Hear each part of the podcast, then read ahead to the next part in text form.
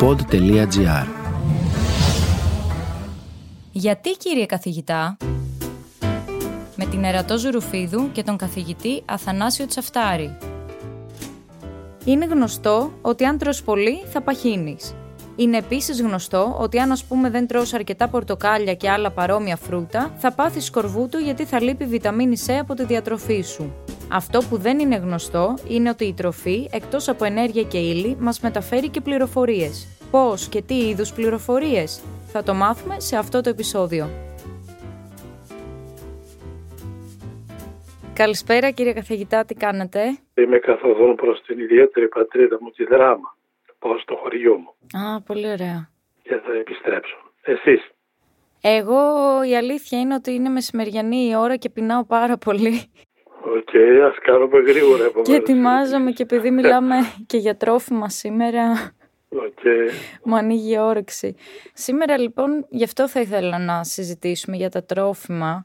Έχετε αναφέρει πάρα πολλές φορές και στις συζητήσεις που κάνουμε ότι τα τρόφιμα δεν περιέχουν μόνο ύλη και ενέργεια όπως ξέρουμε από τις ετικέτες, αλλά ότι είναι ταυτόχρονα και φορείς πληροφοριών και θα ήθελα λίγο σήμερα να μας μιλήσετε γι' αυτό. Γενικότερα τον κόσμο θα έλεγα προσπαθήσαμε αποτυχημένα μέχρι σήμερα να τον εξηγήσουμε ολόκληρο ως ύλη και αργότερα σαν ενέργεια. Το ίδιο και για τα παραγωγικά, τα οικονομικά μας συστήματα που για εκατοντάδες χιλιάδες ετών καταπιάνονταν με την ύλη. Το ίδιο συνέβαινε και με το σώμα μας, τα συστατικά του, τις λειτουργίες κλπ. Το βλέπαμε και το σώμα μας, άρα κατ' επέκταση και τα τρόφιμά του υλικά και ενεργειακά. Αναλύοντας ας πούμε τα τρόφιμα πάντοτε βλέπαμε στα μπουκάλια τους, στα κουτιά τους, έχει τόσο σβέστη, έχει τόσο κάλιο κλπ. κλπ. Ή όταν τα φας θα σου δώσει 200 θερμίδες, τα κάλωρις που τώρα με τις δίαιτες κλπ. ήταν και στα χάη τους. Και να σας ρωτήσω, γιατί είναι αποτυχημένη αυτή η ερμηνεία που εστιάζει στην ύλη και την ενέργεια; Δεν θα την έλεγα αποτυχημένη, θα, θα την έλεγα ελλειπή. Σαφέστατα τα τρόφιμα έχουν και ύλη και ενέργεια, όμως ε, είναι ελλειπής γιατί η λύπη η τρίτη και επίσης σημαντική παράμετρος που περιέχουν τα τρόφιμα και είναι η παράμετρος της πληροφορίας που προσετέθη όχι μόνο στα τρόφιμα αλλά και σε άλλους τομείς σε αυτό που μέχρι τώρα ήταν ύλη και ενέργεια. Και θα έλεγα είναι η πιο καθοριστική παράμετρος της πληροφορίας γενικότερα να κατανοήσουμε το σύμπαν, να κατανοήσουμε τη φύση, να κατανοήσουμε τη ζωή, την εξέλιξη, τα παραγωγικά μας συστήματα, την οικονομία. Δέστε τι επίπτωση σήμερα έχει στην οικονομία αυτή η παράμετρος της πληροφορίας αφού ζούμε στην εποχή της πληροφορίας, της κοινωνικής οργάνωσης κλπ. Μπορείτε να μου περιγράψετε τι είναι η πληροφορία και να καταλάβουμε λίγο πώς υπάρχει μέσα στα τρόφιμα; Η πληροφορία έχει και αυτή τις δικές της ιδιαιτερότητες. Είναι αόρατη, είναι άοσμη, είναι άειλη, μηδενίζει τις αποστάσεις, το χρόνο, είναι πανταχού παρούσα και τα πάντα πληρούσα θα έλεγα και τα άβια και τα έμβια όντα. Θεωρείται φυσικά βάση της ζωής χάρη στις κωδικοποιημένες πληροφορίες είτε σε DNA είτε σε RNA και θα έλεγα ότι οι πρόσφατες εξελίξεις ιδιαίτερα με το ανάγνωση του DNA και το RNA όλων των οργανισμών περνούμε μια έκρηξη των πληροφοριών και συμπληρώνει βέβαια όλες αυτές τις προσπάθειες που γινόταν μέχρι τώρα να δούμε τα θέματα ως ύλη και ως ενέργεια. Έλειπε η πληροφορία και τώρα που προσετέθη τα πράγματα γίνονται διαφορετικά, ιδιαίτερα μάλιστα σε ό,τι αφορά τα τρόφιμα. Ας πούμε το γάλα που είναι ένα σημαντικό τρόφιμο, απεδείχθη ότι έχει πραγματικά πέρα από τα υλικά πλήθος πληροφοριών της μάνας προς τον νεογνώ.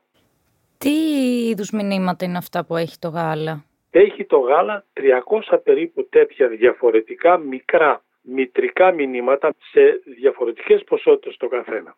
Και μέσω αυτών των πληροφοριών η μάνα προσπαθεί πρώτον να καταστήλει ή να ανακυρώσει πλήρως γενετικά μηνύματα από γονίδια παθογόνων μικροβιών στο νεογέννητο. Δηλαδή αν υπάρχει κάποιο παθογόνο και εκφράσει κάποιο γονίδιό του πηγαίνοντας να προσβάλλει το μωρό, ένα μικρό RNA πηγαίνει, το καταστρέφει και έτσι δεν μπορεί να πολλαπλασιαστεί το μικρόβιο. Μια άλλη ομάδα RNA μηνυμάτων έρχονται να υποβοηθήσουν την έκφραση των γονιδίων σε φιλικά προβιωτικά μικρόβια που έρχονται να κατοικήσουν είτε στο σώμα του παιδιού είτε στο δέρμα του κλπ. Και τέλος μια επίσης πολυπληθής ομάδα μικρών RNA έρχεται να καταστήλει γονίδια που αν εκφραστούν οδηγούν στην καρκινογένεση στο νεογέννητο. Αφού έχουμε κατανοήσει και απομονώσει αυτά τα RNA, υπάρχει και κάποια τεχνολογία που να χρησιμοποιεί αυτή τη γνώση που έχουμε;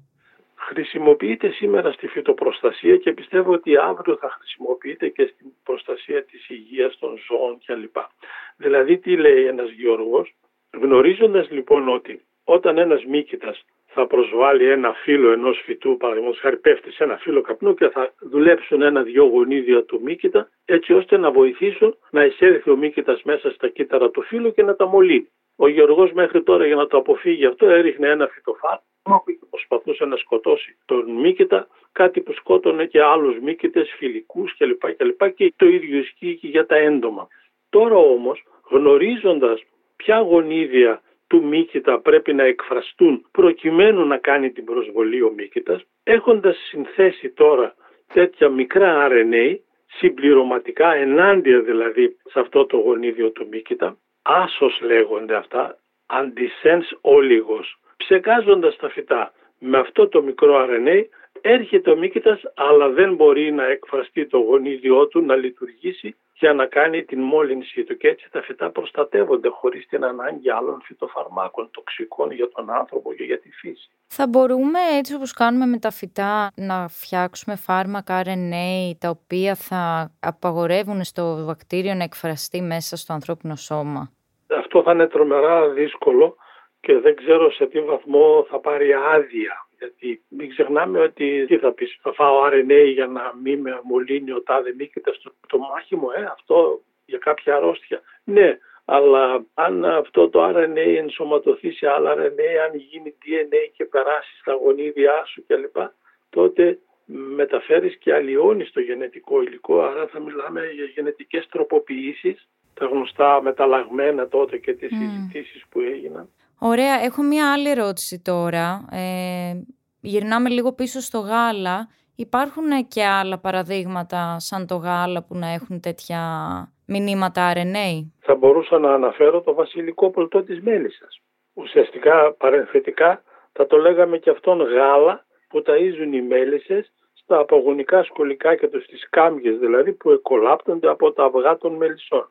Ναι, ναι, θυμάμαι, το είχαμε πει και σε ένα προηγούμενο επεισόδιο και μας εξηγήσατε ότι ανάλογα με την ποσότητα βασιλικού πολιτού που θα πάρει η κάμπια, θα γίνει είτε εργάτρια είτε θα γίνει βασίλισσα. Προσέξτε ένα κάποιο από αυτά τα μηνύματα είναι ένα που στοχεύει στη κοπή της έκφρασης ενός γονιδίου που καθορίζει την ανάπτυξη της κάμπιας. Μιλήσαμε τώρα για το γάλα και για το βασιλικό πολιτό. Έχουν όλες οι τροφές τα ίδια ποσοστά, ας πούμε, RNA μηνυμάτων ή υπάρχουν κάποιες τροφές που είναι πιο πλούσιες σε μηνύματα. Είμαι σίγουρος ότι όσο θα προχωρεί η έρευνα θα βρίσκουμε κι αλλού τέτοιου είδους κωδικοποιημένα μηνύματα με τη μορφή RNA τα οποία όπως σας είπα υποβοηθούν σε διάφορες λειτουργίες. Προς το παρόν όμως η έρευνα έχει εστιαστεί κυρίως στο γάλα γιατί εκεί ξέρουμε με ακρίβεια πλέον ποια και πόσα μηνύματα υπάρχουν και τι ρόλο εξυπηρετούν, ποιες είναι οι λειτουργίες τους, δηλαδή οι στόχοι τους. Όπως επίσης και το βασιλικό κολτό. Όταν εμείς οι άνθρωποι πίνουμε γελαδινό γάλα, μας μεταφέρονται τα μηνύματα τα οποία είναι φτιαγμένα για ναι, τα. Βέβαια. βέβαια. Η μητέρα μας βέβαια και στο δικό της γάλα έχει τα δικά της μηνύματα, σαφέστατα. Ναι. Μας επηρεάζει κάπως εμάς το ότι παίρνουμε μηνύματα από το γάλα που είναι φτιαγμένο για τα μικρά γελαδάκια; Το μήνυμα τι είναι, μια αλληλουχία γενετικού κειμένου με τη μορφή RNA. Δηλαδή έχεις μια φράση που πρέπει να βρει το αντίστοιχό της στο DNA ή το αντίστοιχό της στο RNA που φτιάχνεται από το DNA της μέλισσας για να μπορεί να ζευγαρώσει και να μπορεί να το καταστρέψει ή να το αναστείλει ή οτιδήποτε άλλο. Αυτό τι σημαίνει, σημαίνει ότι τα κείμενα πρέπει να είναι ίδια για να μπορούν να αναγνωριστεί το ένα το άλλο. Δεν ταιριάζουν δηλαδή όλα τα RNA σε όλα τα RNA τα δικά μας ή στα RNA του ανθρώπου ή στα RNA ξέρω, άλλων οργανισμών, φυτών κλπ. Ah, Όμως okay. είμαι σίγουρος ότι καθώς θα τα μελετούμε, τουλάχιστον οι μελέτες που έχουν προχωρήσει στα φυτά, Έχουμε δει πληθώρα τέτοιων μικρών RNA να εξυπηρετούν τέτοιου είδους ρόλους, είτε για την άμυνα του φυτού, είτε να χτυπήσουν ένα έντομο ή ένα παθογόνο που έρχεται να τα μολύνει και ούτω καθεξής. Γενικά η έννοια της πληροφορίας τώρα μπήκε σε αυτού του είδους ας πούμε την ανταλλαγή μηνυμάτων, την αναγνώριση, την άμυνα ή τη φιλική συμπεριφορά μεταξύ των κυτάρων. Άρα είναι σωστό να καταλάβουμε από αυτό ότι αυτά που τρώμε επηρεάζουν τα γονίδια μας. Ναι, Βεβαίως, σαφέστατα είναι σωστό, διότι όσο μιλάγαμε ας πούμε για την ύλη, η ύλη ξέρουμε ότι φθήρεται, γίνεται σκόνη, δεν μπορείς να κάνεις δομές από μόνη της. Κάποιος πρέπει να τις κατευθύνει αυτές τις δομές. Άσε ένα κεραμίδι, ένα κομμάτι κόκαλο, ένα κομμάτι κρέας και σε λίγο θα αποσυνδεθεί. Το ίδιο και η ενέργεια. Ναι, αλλά από την άλλη μεριά εμείς βλέπουμε ότι η ζωή στην ίδια τη γη όχι μόνο υπάρχει, όχι μόνο εξελίσσεται, οδηγείται διαρκώς σε πολύ περισσότερο πολύπλοκες δομές. Χάρη στην πληροφορία βλέπουμε ότι όχι η πληροφορία αυγατίζει, οδηγείται προς την άλλη πλευρά και χάρη σε αυτό καταλαβαίνουμε τώρα και την εξέλιξη και την πορεία και την εμφάνιση της ζωής. Να σας ρωτήσω, υπάρχει κάποιο κέντρο, ας πούμε, μέσα στο ανθρώπινο σώμα που αποφασίζει ποια μηνύματα θα περάσουν, πότε θα περάσουν; Δεν υπάρχει κέντρο, αλλά μέσω της εξέλιξης προφανώς όταν το θηλυκό έφτιαχνε τα μηνύματα αυτά και προσπαθούσε να τα περάσει, είδε ότι όσοι παίρναν τα κατάλληλα μηνύματα, οι επόγονοί τους είχαν μεγαλύτερη πιθανότητα να επιβιώσουν. Άρα μέσω της εξέλιξης για χιλιάδες τέτοιες γενιές, στο τέλος κατέληξαν τα θηλυκά να εκφράζουν τα πιο απαραίτητα και κατάλληλα γονίδια που βοηθούν στην επιβίωση των απογών. Αυτός είναι και ο ρόλος της εξέλιξης άλλωστε. Νομίζω θα μπορούσα να σας ρωτάω για ώρες πράγματα. Κάτι τελευταίο που ήθελα να σας ρωτήσω, ήθελα να πάρω την αφορμή επειδή αναφερθήκατε και σε προβιωτικά μικρόβια. Και ήθελα να σας ρωτήσω τώρα για τα, για τα τρόφιμα. τρόφιμα. Χαίρομαι που το λέτε, πρέπει να κάνουμε μια συζήτηση γι' αυτό. Τα τρόφιμα δηλαδή που τα βλέπαμε σαν ύλη, σαν ενέργεια, σήμερα τα είδαμε σαν πληροφορία.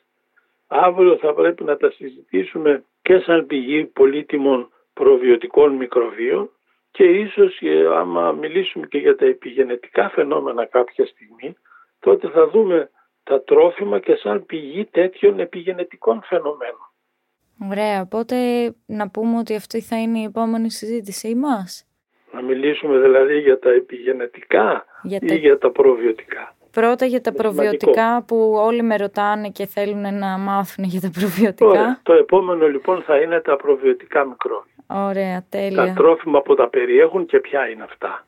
Τέλεια, OK. Okay. Σας ευχαριστώ πολύ. Τα λέμε Εγώ, σύντομα. Γεια σας. Γεια σας. Ακούσατε το podcast «Γιατί κυρία καθηγητά» με την Ερατό Ζουρουφίδου και τον καθηγητή γενετικής και πρώην Υπουργό Αγροτικής Ανάπτυξης και Τροφίμων Αθανάσιο Τσαφτάρη.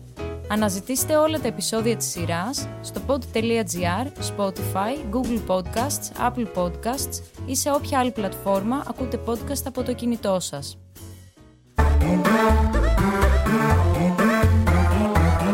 pod.gr. Το καλό να ακούγεται.